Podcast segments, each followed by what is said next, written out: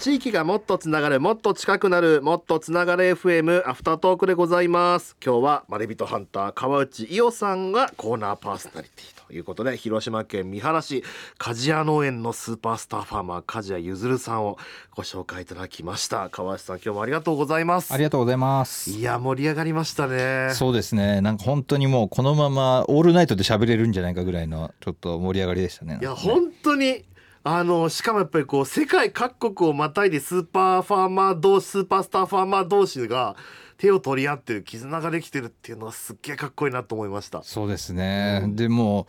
日本といえば鍛冶屋ですって言ってましたから、ね、いやかっこいい。そんな行ってみたいですね。行ってみたいですね。いやもうそれはもう自信が裏打ちされてのことですよね。うん。だってもう世界から農園作ってくれってオファーが来てるっていう話があって、うん、それはちょうどあの取材の時聞いてなかったんで、ね、聞いてないよって心の中でちょっと 思いましたけど。もう本当に常に状況が変わってるんですね。本当に皆さんのこの僕の方に出てる方々って結構あの継続的にコンタクト取ってるんですけども、もう23か月したらいやこんなことがあってっていうのが始まってもうなんなんもうなんかとどまってることがない人たちですね。やっぱりもう常に新しいものを追い求めて。そうですね。いや本当に面白かった。だってね日本でお前まだ新芽食べてんの、ね、新芽育ててんのかよって新芽がハーブだと思ってんのかよって からかわれたっていうエピソードはえ違うの？新芽を食べるもんじゃないの？って思ってたからすごいですよね。もうダサいぐらいのね。びっくりした。それでやっぱりだけど梶谷さんもやっぱり海外に行くそれが意味ですよね。うん。やっぱりもうその外にいかに出ていくかってことなんですね。あ日本は今遅いんだっていうふうに気づく。誰も言ってくれないですもんね多分。中にいると分かんないですよね、違いが気づかないからうん、でもそうでもそれ違うんだっていうところから出発点になってまたね新しいところに踏み出していけるってことですよね。はい、いやーほんとかっこよかったなあのニンニクの花、ええ、ピンク色の、うん、もうなんか気になってしょうがないですね。気になってしょうがない。もう夢に出てきそう。いや絶対美味しいですよね。そういうちょっとベあのベトナム風のちょっとサイゴン風焼きそばみたいなのに添えて彩りをこうね添えてみても美味しそうだし。いやお花のペペロンチーノなんかも絶対大行列ですよ。それもね本当にあのインスタ映えも半端ないでしょうし。もう映えも映えまくりですよね美味しさも間違いないでしょうし。ですよね。いや早く日本に来ないかな。いやいやいやでも本当にちょっとそういうねこれからだから日本にもやってくるだろうっていうお話もちょっとこう垣間見せていただいたりと。そうですね、ね、それで多分あの普通に考えるとこういう話って企業秘密だと思うんですよ、確かに。だってオーストラリアにの野生に生えてるニンニクの花って言っちゃってるわけですから。確かに。他の人がねあじゃあうちもみたいな、うん、なることもあると思うんですけど、えー、もうそういうのをこうオープンにしても別にうちは大丈夫っていうふうに思えるその栽培の技術ですとかあのお店とのつながりっていうのがやっぱり梶谷さんのバックグラウンドにあるんだなっていうのを感じますね。すごいなやっぱりもう本気で取り組んでいるからこそのその余裕なんでしょうね。うん、だもう真似できるもんなら真似してみればっていうぐらいのもう多分そうだと思います。貫禄ですよね、うん、余裕すごいななかなか言えることじゃないですよ。多分野生で生えてると言ってたので逆にその野生で生えてるものを商品レベルでたくさん育てるっていうのはまた多分技術が必要なんじゃないかなと思いますね。確かに。いろんな環境が絡み合って生えてるわけですからね、うん、それを再現しないといけないわけですからね。ね。いや目が離せないですね。このこの鍛冶屋さんにも。いやそうあのもうそう梶谷さんとのねお話で盛り上がりすぎちゃって番組のメッセージをちょっとご紹介しきれてなかったので。そうなんです。いやすみません。これはもう僕が僕が募集しておいて読まないとか最悪なんですけど。すいません。あまりに盛り上がってしまったんで あの今週はね、えー、あなたの取れたての思い出ということでいろんな取れたてを取れたてのまるまるいろんなね取れたての作物を食べた思い出を募集しておりました。えー、ツイッターでいただきました宮城県柴田町の伊達政宗さんからありがとうございます。ありがとうございます。えー、出身が青森県の津軽地方で、えー、自分が高校を卒業するまでばあちゃんのりんご畑にてりんごの収穫を手伝っていました。りんごの木からりんごを収穫する時に傷をつけてしまってたのを食べてました。ある意味取れたて。あなるほどね。こう市場に出回らない僕最近聞いたんですけどこれあのまた別のパン屋のやってる女の子から話を聞いたんですけども、はい、あのその子があのリンゴ農家さんのとこに、うん、えー、修行っていうんですかねお手伝いに行った時の話を聞いたんですけどリンゴってもうこう収穫してる時にみんな手で取るじゃないですか、ね、ちょっと手が滑って、うん、1秒でも地面に触れたら出荷できないそうなんですよ。あ逆3秒ルールみたいな。むしろ1秒でも触れたらダメ。もうダメ。あでもそうか分かんないですよね。その何がつくか分かんないからっていう、うん、いやもう本当にねそんな1秒でそんなっていうふうにね知ろうと思っちゃうんですけどそこも厳格なルールで絶対出荷できないっていう。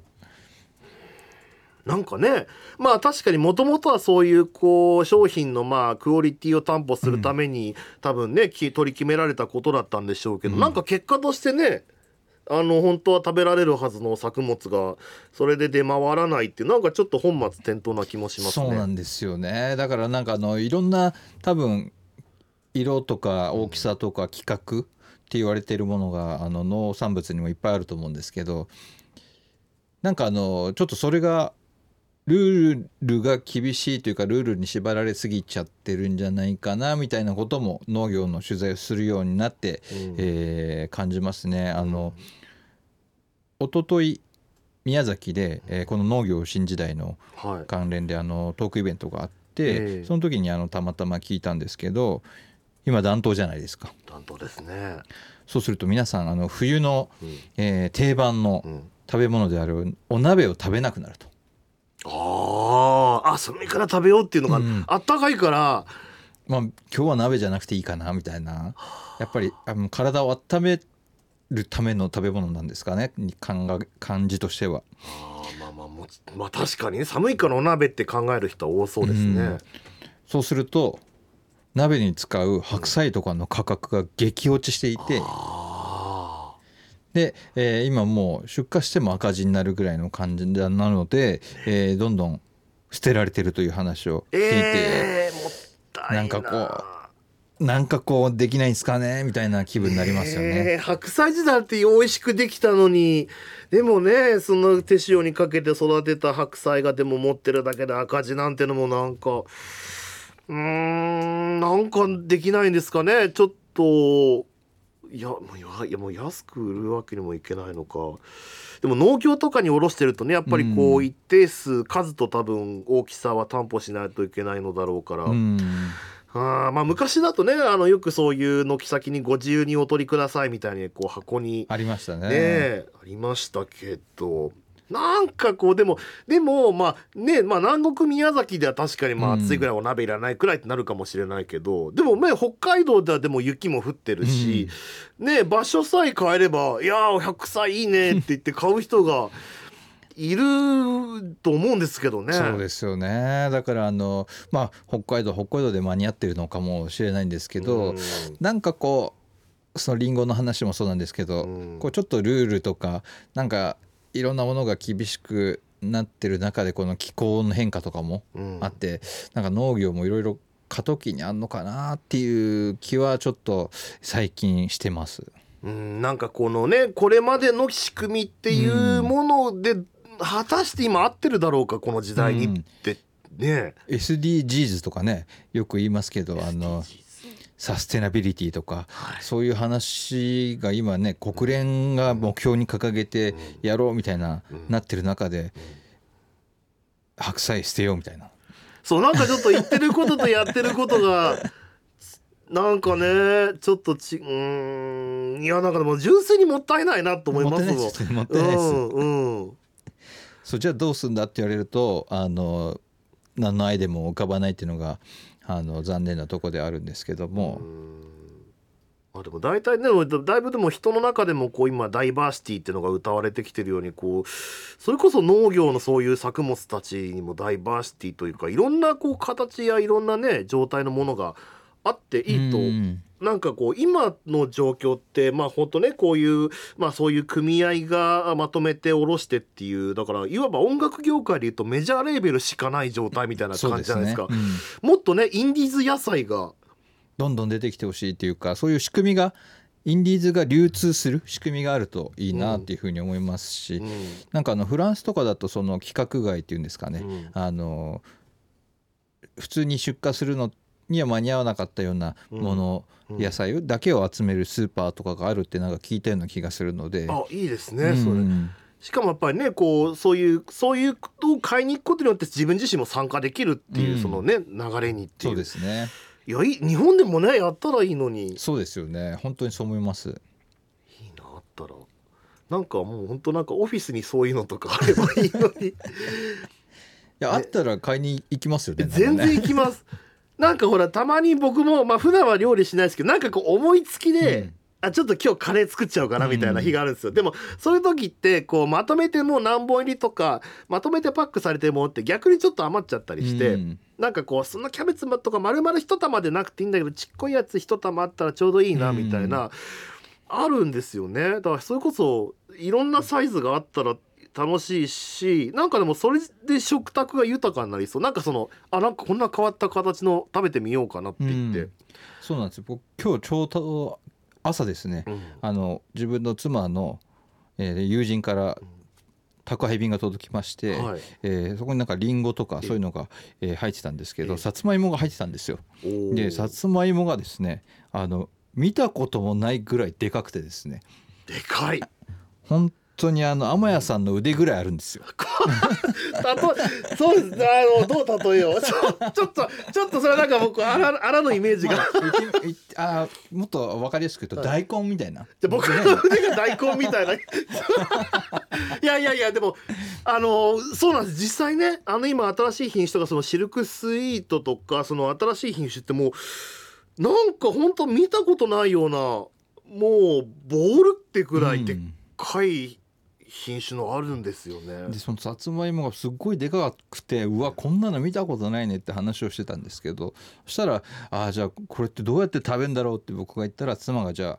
えー、これはあの天ぷらだねみたいな感じにしてだから大きければ大きいで食べ方あるし、うんうん、ちっちゃかったらちっちゃいで焼き芋でもいいだろうし、ね、なんかねやっぱり人間で工夫できる生き物だから。確かに。その形からねどんなふうに食べてみようみたいな、うんあのこう発想にもなりますよね。そうですね。だからその企画の中で収まったものだけ、うん、えー、販売されるみたいな時代っていうのはもしかしたら、えー、変わっていけばいいし変わってもらいたいなっていう気はしますね。ですね。うん、なんかもうそうなったら楽しい気がするな。でもそういうもろもろでもいろんなきっかけを今作り出してるのがまさに川内さんの著書のこの農業新時代。そうですね。いや本当にあの去年の10月18日かな、うん、に発売して、えー、今3か月ぐらいですかね、ええ、なんですけどおかげさまで、ええ。ー、3釣りで1万6,000部までい。ってますので、えー、とどなたが買ってくれてるのかっていうのは本当に僕あまり分かってないんですけども、えー、嬉しい限りで。いやでもやっぱりそれだけこの見方をにすごく魅力を感じてる人が多いってことですよね。そうですねあのまあ言ってみたらまさにあの先ほどの話じゃないんですけどインディーズの尖った人たちを特集した本みたいな、うん、内容なのでやっぱり世の中インディーズファンっていう人たちがいるんでしょうね。うん、いやでもいますよね。なんかその確かにこうこういうものがそれをなんかこう先に知れた自分だけは知ってるっていうような、ちょっとこう嬉しさもありっていうね、うん、いやそういうのいいな。なんかそいつたちとなんかもう一晩ベラベラ話しながら調理実習室とかで一晩飲みたい。それ最高っすね。最高っすね。なんかもう一晩そんなんか珍しい野菜を 日がないちりちり料理し続ける。なんかワークショップみたいなやりたいっすね実際あの川内さんもこの農業新時代をきっかけにその農家の方とのまあワークショップや講演なども積極的に今されてると伺いました。そうですね。あのワークショップっていうのはまだしてないんですけどあのすごい簡潔に言うと今の時代ってあの本屋さんに行くっていう人自体が少なくなってる気がして、はい、まあ、僕本屋本好きなんで本屋に行くんですけども本当に新書の棚とかですね、うん、ノンフィクションの棚あのまあ、自分が昼間に行ってるっていうのもあるんですけども人が一人もいないみたいないうこと結構あるんですね。そうなんですか。漫画の棚とかにはまだいたりするんですけど、うん、でやっぱりこれもう人が本屋に行くっていう行動自体が少なくなってるから、うん、えー、もう自分で売ろうと、まあ、僕もインディーズみたいなもんですね。手売りしようと。であの自分で200冊仕入れてあの行商しようっていうことであのもうイベントとかもその本のイベントをもうかれこれ67回ぐらいやってるんですけど、基本はもう自分で企画して自分でゲスト呼んであの自分であの PTX とか使ったりとかしておう主催川内さんで。もうあの主催司会進行、うん、えー、本の売りの売り子まで自分でやるみたいな。ライブ後の物販まで全部す。ごい。全部。すごい。大変じゃないですか。いやだけど本当にあのそれをやることでいろんなことが分かるというかどんな人が自分の本に興味持ってくれてるとかもそうですしあとそれをやっていたらあの意外なとこからうちでイベントしてくださいみたいな声がかかってきたりとかもして宮崎の方はあの宮崎市の、えー、農政企画課っていうまさにもう農業ど真ん中の課の方からですね農業新時代読みました。うちでとあの講演してくださいというふうにメールがある日突然届きまして。すごい。マジかと思って、あのー、僕本当にあのその宮崎のイベント一昨日やったんですけど1年前のこの時期農業新時代の本出そうなんて考えてなかったんですね。うん、だからもうこの1年後それぐらいのあの農業の素人なんです。本は書いてもちろんきっちり調べてあの抜かりないように本は書いてるんですけど別に農業の専門家とかでは全くない中で、えー、お客さんは農業の関係者の方が3分の2ぐらい、えー、全体的に48名いたんですけども参加いただいた方。3分の2は農業関係者みたいな。すごい。中で農業の話をするっていうですね。もう大先輩を相手に ある意味インディーズとして話をするっていう。すごいでもでもやっぱりそれでも川内さんの話を聞きに行きたいっていう方がそれだけいらっしゃるってことなんですね。そうですね。で来ていた方々はやっぱり、えー、30代40代50代ぐらいの方が多くてやっぱりもうなんかあの変えたいなとか変わんなきゃなって思ってる方がいるんじゃないかなっていう気はします。なるほどそうかでも本当にちょうどこうまあ後継ぎというかね、うん、ちょうどこう引き継いでこれからやっていこうっていう方たちの層っていう感じがしますね。うん、そうですねやっぱりあの高齢化農業はもう本当に高齢化も激しいですし、うん、平均年齢が66.8歳だったかな。平均で66点ですよね。そうですよ。もうあの大半の農業以外の仕事ついてる方だったら引退してくつろいでらっしゃる、えー、年齢の方々が農業界では最前線で働いてらっしゃるっていう状況ですしもう耕作放棄地っていうのは、えーと、滋賀県と同じぐらいの大きさがあるんですね。あそうなんですね。もうどんどんどんどん耕作放棄地が広がっていて結局後継ぎの方がいないので、えー、お年寄りの、えー、農家の方が引退したらもう誰も後を継がないっていうことがなっていてだからもうやっぱりこのままじゃやばいって農業に関わってる方みんなある程度思ってるのかなっていう気がしますねやっぱその自分の本当に農業専門家じゃないって僕もう公言してるので、えー、あのこんな下かぶりとかもできないですし、うん、でそうでも僕のイベントにすらそういう48人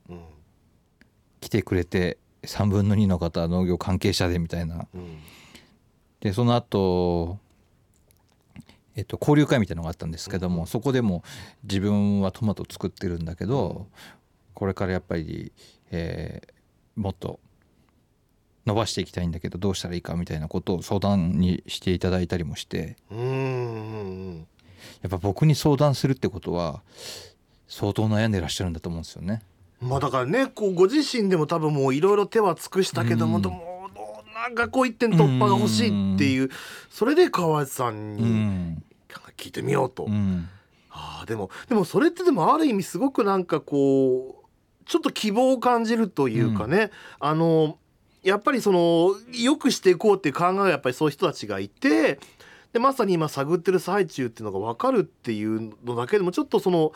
まあ、今はその30代の人たちもこれ、うん、まあ、まあまさに本当にメインを引っ張っていく方たちですし、ね、その10年20年先の礎を作っていくわけですからね。うんまあ、なんかちょっと、まあ、まさに今だその途中だからよ、まあ、なかなかねこう余裕もないとは思うんですけどもちょっとなんか今のお話伺うとあちょっと未来意外と明るいのかもしれないなっていうのなんか。そうですね、うん、あの僕の本にも出てくる、えーと、改善を、えー、全国で農業の改善ですね。現場の改善進めてる佐川さんっていう方がいらっしゃるんですけども佐川さんに話を聞いたらですねまあ佐川さんもあのその改善の、えー、伝道師みたいな形ででも日本全国で、えー、講演されてるんですけどもその講演にいらっしゃるのは逆に言うともうあの若い人だけじゃなくてもう本当に5060ぐらいの、えー、農業をやってる方もたくさん来られるという話をしていてだからやっぱりあの危機感があって何か変えたいとかもっと良くしたいっていう思ってる人たちはもう若者に限らずもう全国のそのもう普通の仕事で言ったらもう引退するんじゃないかぐらいの年頃の方々ももっと農業で良くしたいっていうふうに前のめりで佐川さんの改善の講演などにたくさん来られてるというので逆にそれを聞いて、まあ、その危機感もあるんだろうなと思いつつ、えー、ポジティブな印象を持ちました。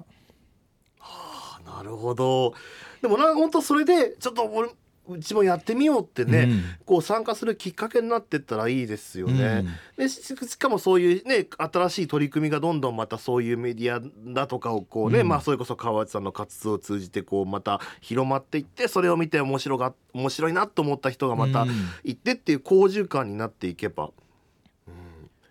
でも確かにね今そういうまあアグリテックっていう言葉もありますけどその機械、うん、まあそれこそ改善もそうですけどねこう定量的にそのこれまで勘とかその頑張りによって支えられていたそういう農作物の管理っていうところをすごくそのもう仕組み化して、うんあのできるようにするってね。それこそドローンとか飛ばしてあの見たりその、ね、これまで人がこうずっと見回ってた畑のやつをもうドローンで一括して見ちゃうみたいな仕組みもあったりしますもんね。うそうですね。テクノロジーの力もやっぱりどんどん活用するべきだと思いますししていこうっていう流れはもう本当にここ数年、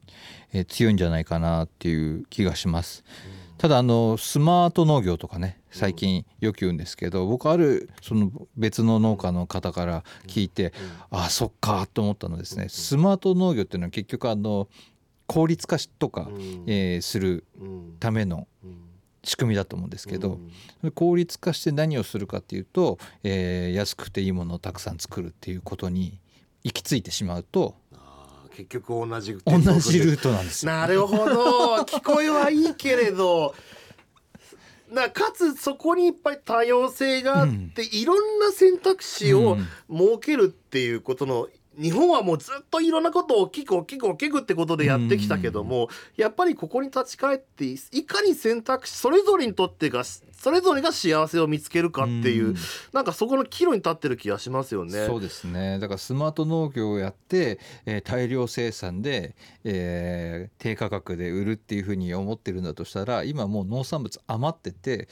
えー、もう捨てたりとかしてたりする世の中の中で同じことをさらに効率的にやってさらに値段下げてどうすんだっていうふうに言ってる方がいてあ確かにと思って。確かに。いろんな作物を作れてそれがとも買う求めてる人にちゃんと届くっていうことを忘れちゃいけないですよね。うん、そう、ね、届けるっていうことの、うん、なるほどな。だからね流通の人とかもだからそういうとこにねこう一緒に入ってくれたら確かにな。あでもちょっと勘違いしてたかもな。確かにスマート農業ってところに関しては。僕もねなんかもういいことだと思って思い込んでたんですけどそっかだけその結局はそツールなんで使い方っていうかですね。確かにそっかと思っちゃいましたね。うん。だからそれを使うことであの無駄な作業を省いたりするっていうのは本当にいいことだと思うんですけどその省いた上でその付加価値の高いものを作るとかですね、そういうふうな流れになればあの使う意味あると思うんですけど本当にあの使いツールの使い方次第でまた、えー、良くも悪くもなっちゃうのかなっていう気はしました。確かに。省いた分をその分こうい文字よりその作物自体をこう、うんいろんな種類を育てていったりっていうところにこう投資して、ただあまらなんかこう省くってだけじゃなくて、その、えー、やらなくなって良くなった時間を使って前に進むことをしようっていうふうになるといいですね。そうですね、うん。なるほど目が離せないな これは。結構農業あの知れば知るほど奥が深いというか。面白でこんあの先週はえっ、ー、と城崎温泉とかがあるあの豊岡市でもそのえーと、トークイベント農業新時代のトークイベントやってきたんですけどもそこではまた農家の方々も結構来ていただいたんですが面白い方がいてえっ、ー、とニンニクを作ってらっしゃる方なんですけども、はい、あのノーマっていうえー、世界のベストレストラン50で、うん、えー、1位になったりしてもう世界的に名レストランと言われてるレストランがあるんですけどもそこにニンニクをおろしてるっていうすげえ。えー、生産者の方が来ていてですね、はあ、あの、まあ、黒ニンニクっていうんですかね。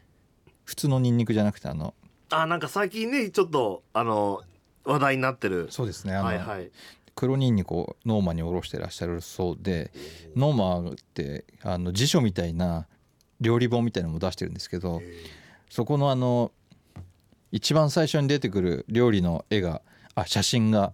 その方のニンニクを使った料理だったみたいな。すごっ。してす全然知らなかったのでわこういう人がだけどまだまだ日本中にいらっしゃるんだと思って。超ワクワクします。いいなでもいいものがちゃんといいところにしかるべきところに届いてっていうとこはなんかもう聞くだけですごくワクワクしますねだってニンニク、まあ、黒ニンニクがデンマークとかにあるのか分かんないですけど、えー、ニンニク自体は絶対世界中にあるじゃないですか。そうですねで別に多分清掃方法だって調べれば多分分かるはずだと思うんですけどわざわざノーマにまで輸出しているわけですからそれは特別なねやっぱり認められてのものだと思うんですよ。でその日本の本当一生産者が作ってるものが農場で使われてるんだとか思うとなんかいや日本の農業ってなんかまだポテンシャルあるわって感じましたね。うん、ねいいなねだから知らないこといっぱいだなって本当思います。なんかお話を聞くたんびに。だからそういう人たちに「あいいなそれ」ってもう俺も脳まで脳まで食べられている 黒ニンニク食べたいってなって、うん、実際にこう黒ニンニクを変えて、うん、自分なりにこの一流のニンニク、うん、世界一流レベルのニンニクを味わうっていう体験までなんかもっと敷居低くできたらいいなって。そうですよね。ね本当にあの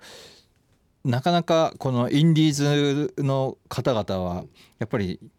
流通が問題で、うん、えー、そこでしか食べられないみたいになって、結構それがプレミアム化になってたりもするんですけど、えー、やっぱりあの日本人はグルメなので、うん、そういうものがあると思うとみんな食べたくてしょうがないっていう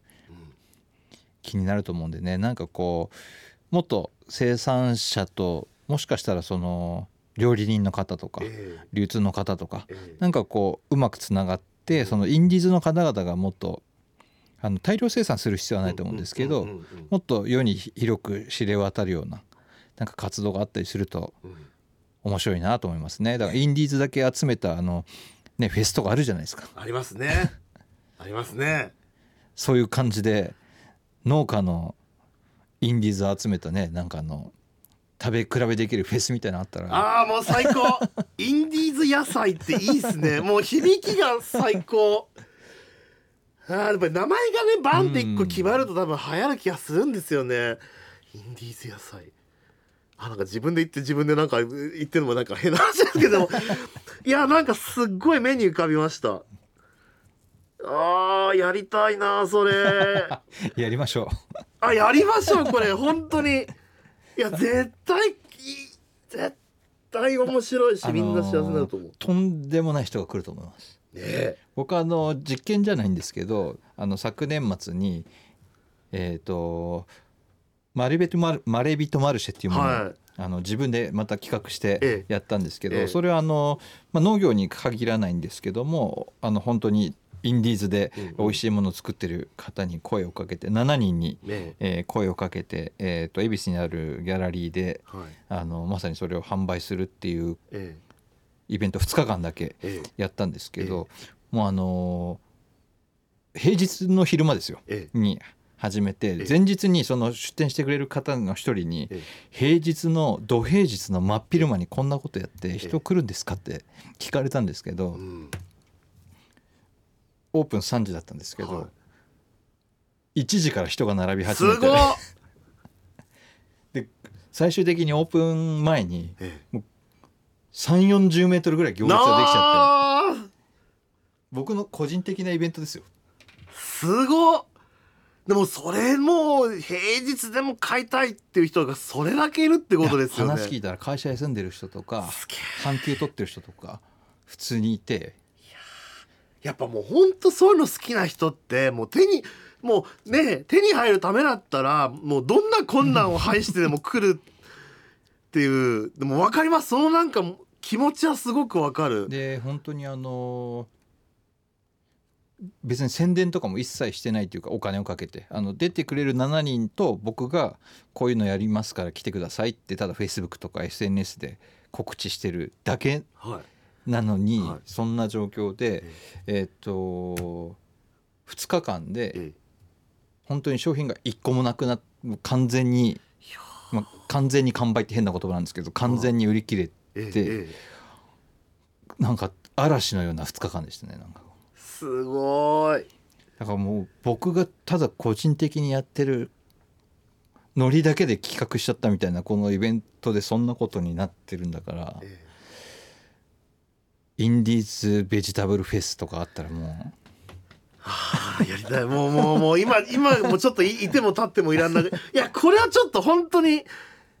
いややりたいですこれは。インディーズベジタブル。うすんごいことになると思います。もう実験して分かったんでもう。ちょっとご相談させてください。これは本当に本当にちょっとなんかこう僕はなんかもうこれから僕知らなきゃいけないことの方がもうはるかに多いですけども、うん。本当にちょっとなんか本当にそれはやってみたいです。なんかちょっと本当にご相談させていやもちろんもちろんもう本当にやりましょう。なんかいやワクワクするし、えなんかあの世の中のためにもなるんじゃないかみたいなえうん。気持ちもあるし、うん。もちろん生産者のことをこう後押しするというかねええ。応援するみたいな意味もあるので、ええ。誰もこう嫌な思いにならない。うん、なんかみんな幸せになれる気がする。わあ、ぜひ。わあ、なんかいいお話、なんか、アフタートークというには、なんかもう、これだけでちょっと一本って感じで、もう、いや、なんか、嬉しいな、こうやって話してるうちになんかそういうのが出て、浮かび上がってくるの。いや、本当に、貴重な機会をありがとうございます。またちょっと次回ね、もう、もう、あの、ネクストファーマーの方を、はいえーまたおご紹介、えーいただきながら、ちょっとまたね、お話もお伺いしてきつつ、ちょっと引き続き、はいあの、マイクの外でも、はいちょっと川内さんよろしくお願いいたします。ぜひぜひよろしくお願いしますありがとうございます。今日はマレビトハンターの川内伊代さんをお迎えしました。川内さんありがとうございました。ありがとうございます